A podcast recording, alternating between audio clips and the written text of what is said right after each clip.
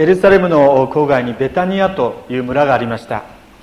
そこにマルタとマリアの姉妹。そしてその兄弟のラザロが住んでいました。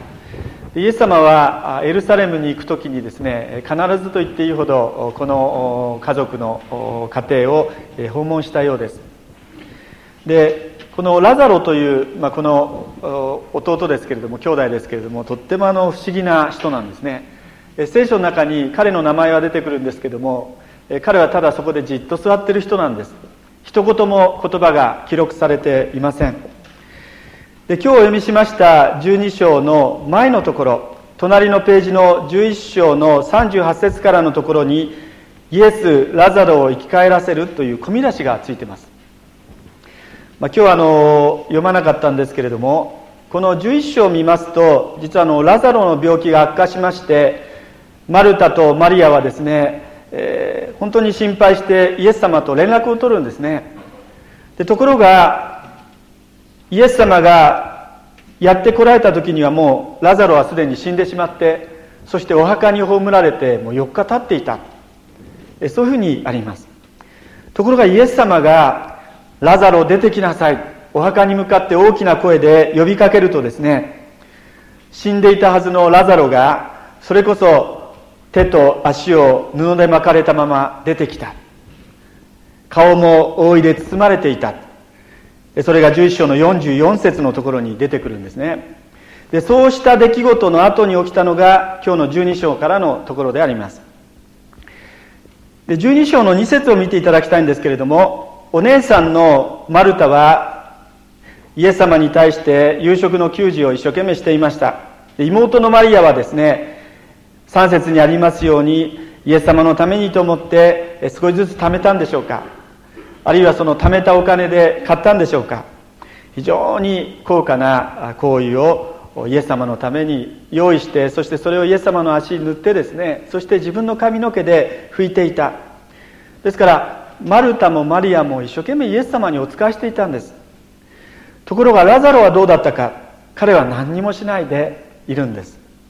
ただじっと座って他の人々のされるままにいました。全く受け身の存在だったんです。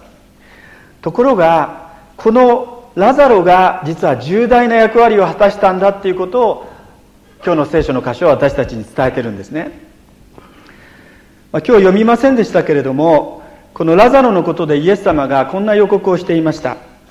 11章の4節というところもし聖書をお持ちの方は見ていただきたいんですが188ページの下の段11章の4節にこういう言葉が出てきます。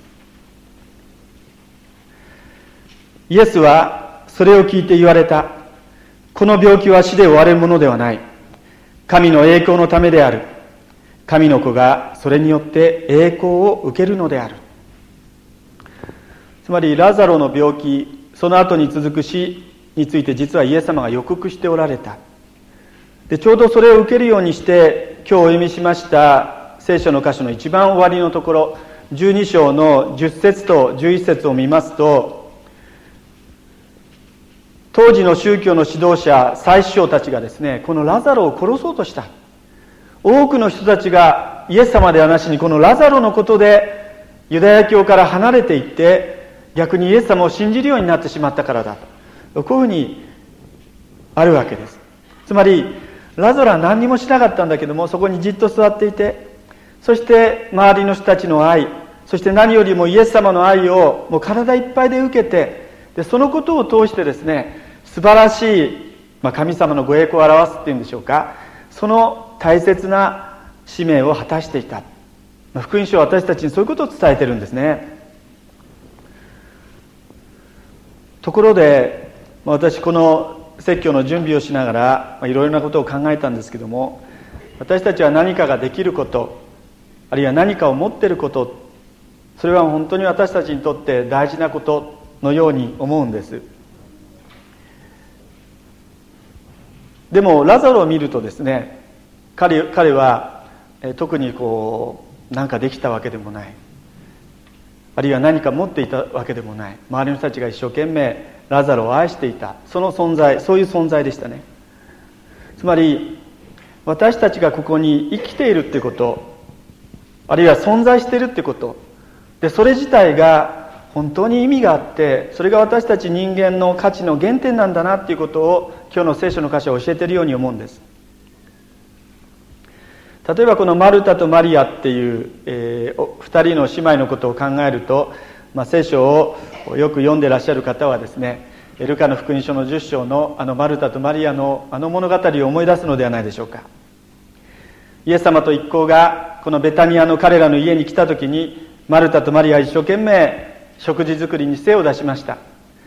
ところがイエス様が神の国の話を始めた途端にマリアは台所からスーッとそっちに移動してイエス様のところに座ってですね一生懸命イエス様のお話を聞いていた。ところがママルタお姉さんの方はですね、えー、こう準備で忙しくてですね、えー、だんだんだんだん時間が経っていくのでもうイライラしてきてですね。そしてパッと見たらイエス様の前に何もしないで座ってイエス様の話を一生懸命聞いているマリアが目に入ってもう急に切れちゃったんですね、まあ、切れちゃったと書いてないんですが。そしてイエス様に向かってですねあなたマリアが何もしないのに何か言ってください。イエス様にそう言いました。そうしましたらイエス様はこのマリアのやってることをマルタに伝えたんですね。彼女は本当に大切ななくてはならない一つのことを選んだんだからそれを、えー、マリアから取り上げちゃいけませんよっていうふうにあのマルタに言った。そういうことがありました。で今日のところでもこの夕食の席でですねマルタ一生懸命給仕しそしてマリアマリアでマリアなりのイエス様のお使いの仕方をしているわけです。純粋で高価な香油をイエス様の足に塗ってそして髪の毛に髪の毛でそれを拭った。でその量は1リトラとありますが調べてみましたら326グラムですね、まあ、それがどのぐらいの量なのかちょっと私も分かりませんが何しろ高価なものでありました。つまり、まあ、食事の席でその香水をあの足に塗るっていうことは食べてる人たちにとっては多分非常に迷惑なんじゃないかなと思います。昔私新学生の時に渋沢で干してた時に夏にあのキャンプに行ったんですね。そしてあの婦人会の人たちが一生懸命おにぎり作ってくださったんですがあのそのおにぎりを口に持っていこうとしたらもう香油の香りというかお化粧品の香りでですねあのなんかよく味が分からずに えー、そういうことがありましたが何しろその1リトラのものを全部このイエス様の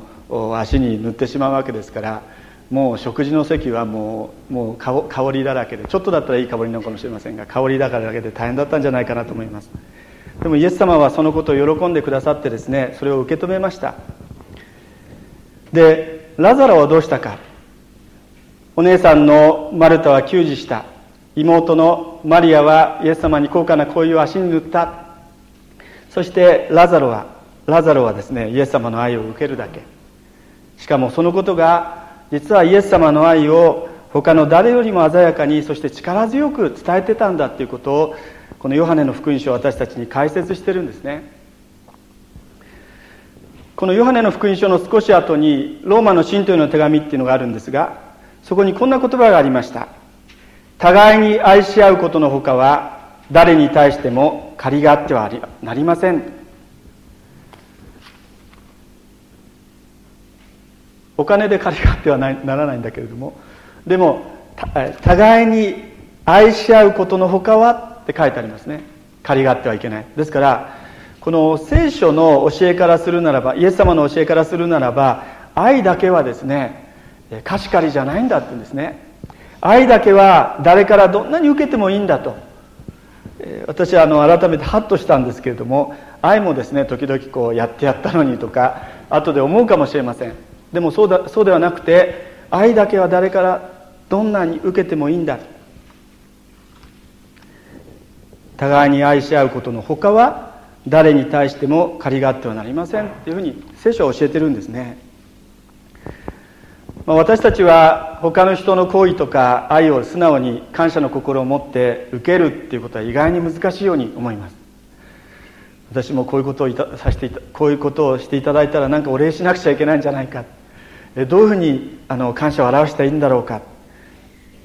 まあ、そうした思いを持ってしまったりあるいは義務感にとらわれ思い煩いかえってですねちょっと大変なことになってしまったりするわけですけれども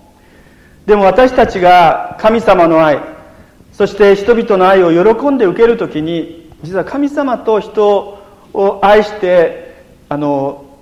そのことを通してですねその人が輝いていくっていうことを聖書はこのところでこのラザロの姿は私たちにそのことを教えているように思うんですね。前にもこの礼拝の中でお話ししました。エーリヒ・フロムという人が「生きるということ」っていう、まあ、とても大切な本を書いています。日本語のタイトルは「生きるということ」っていうタイトルなんですけどももともとのタイトル、まあ、英語の本ですけれどもそれを直訳すると「持つこととあること」っていうタイトルなんですね。持つこととあること。で内容はどういう内容かというと私たち自身が本当に自分自身あの何か持ってるとかあるいは何かできるとかそういうことを超えて自分自身に満足している時にですねあるいは、ま、ごめんなさい。自分自身に満足していない時にあるいは何か足りないこんなんでいいんだろうかそのような心を持つ時に私たちは一生懸命何かができる自分になろうあるいは何かを持とうとするっていうんですよね。自分の価値っていうことを見つけることができない時に一生懸命価値ある何かを一生懸命買ってですね自分の身につけてそして安心しようとする。でそれは裏を返すと自分の価値に気が付いていないことなんだっていうことをこのフロムはですね生きるということの中で、えー、そういうふうに、まあ、語っているわけなんです。このラザロこのラザロという名前を調べてみました。そうしましたら神が私を助けられるっていう意味の名前だそうなんですね。神が私を助けられる。そういえば神の力は弱さのうちに働くと聖書の中に書かれていました。私たちは自分が強くなることによって神様の働きができると思うんですけども改めてですね神の力っていうのは弱さのうちに働かれる現れる。ラザロはお姉さんたちと違ってそこで座っていたんですけども実はそのことを通してですね神様がどれだけラザロを大事にしているのかイエス様がどれだけラザロの存在を愛していたのかその姿を通してイエス様の愛神様の愛そのことを他の人よりももっと多く明かしすることができたっていうことを、まあ、聖書は私たちに教えてるわけですね。繰り返しになりますけれども私たちは生活の中で何か多く持とうとします。あるいは人と比べて何かできるようになりたいと思うんですけれども神様は全く違った視点でこのラザロを見ておられる。私たちを見ておられる。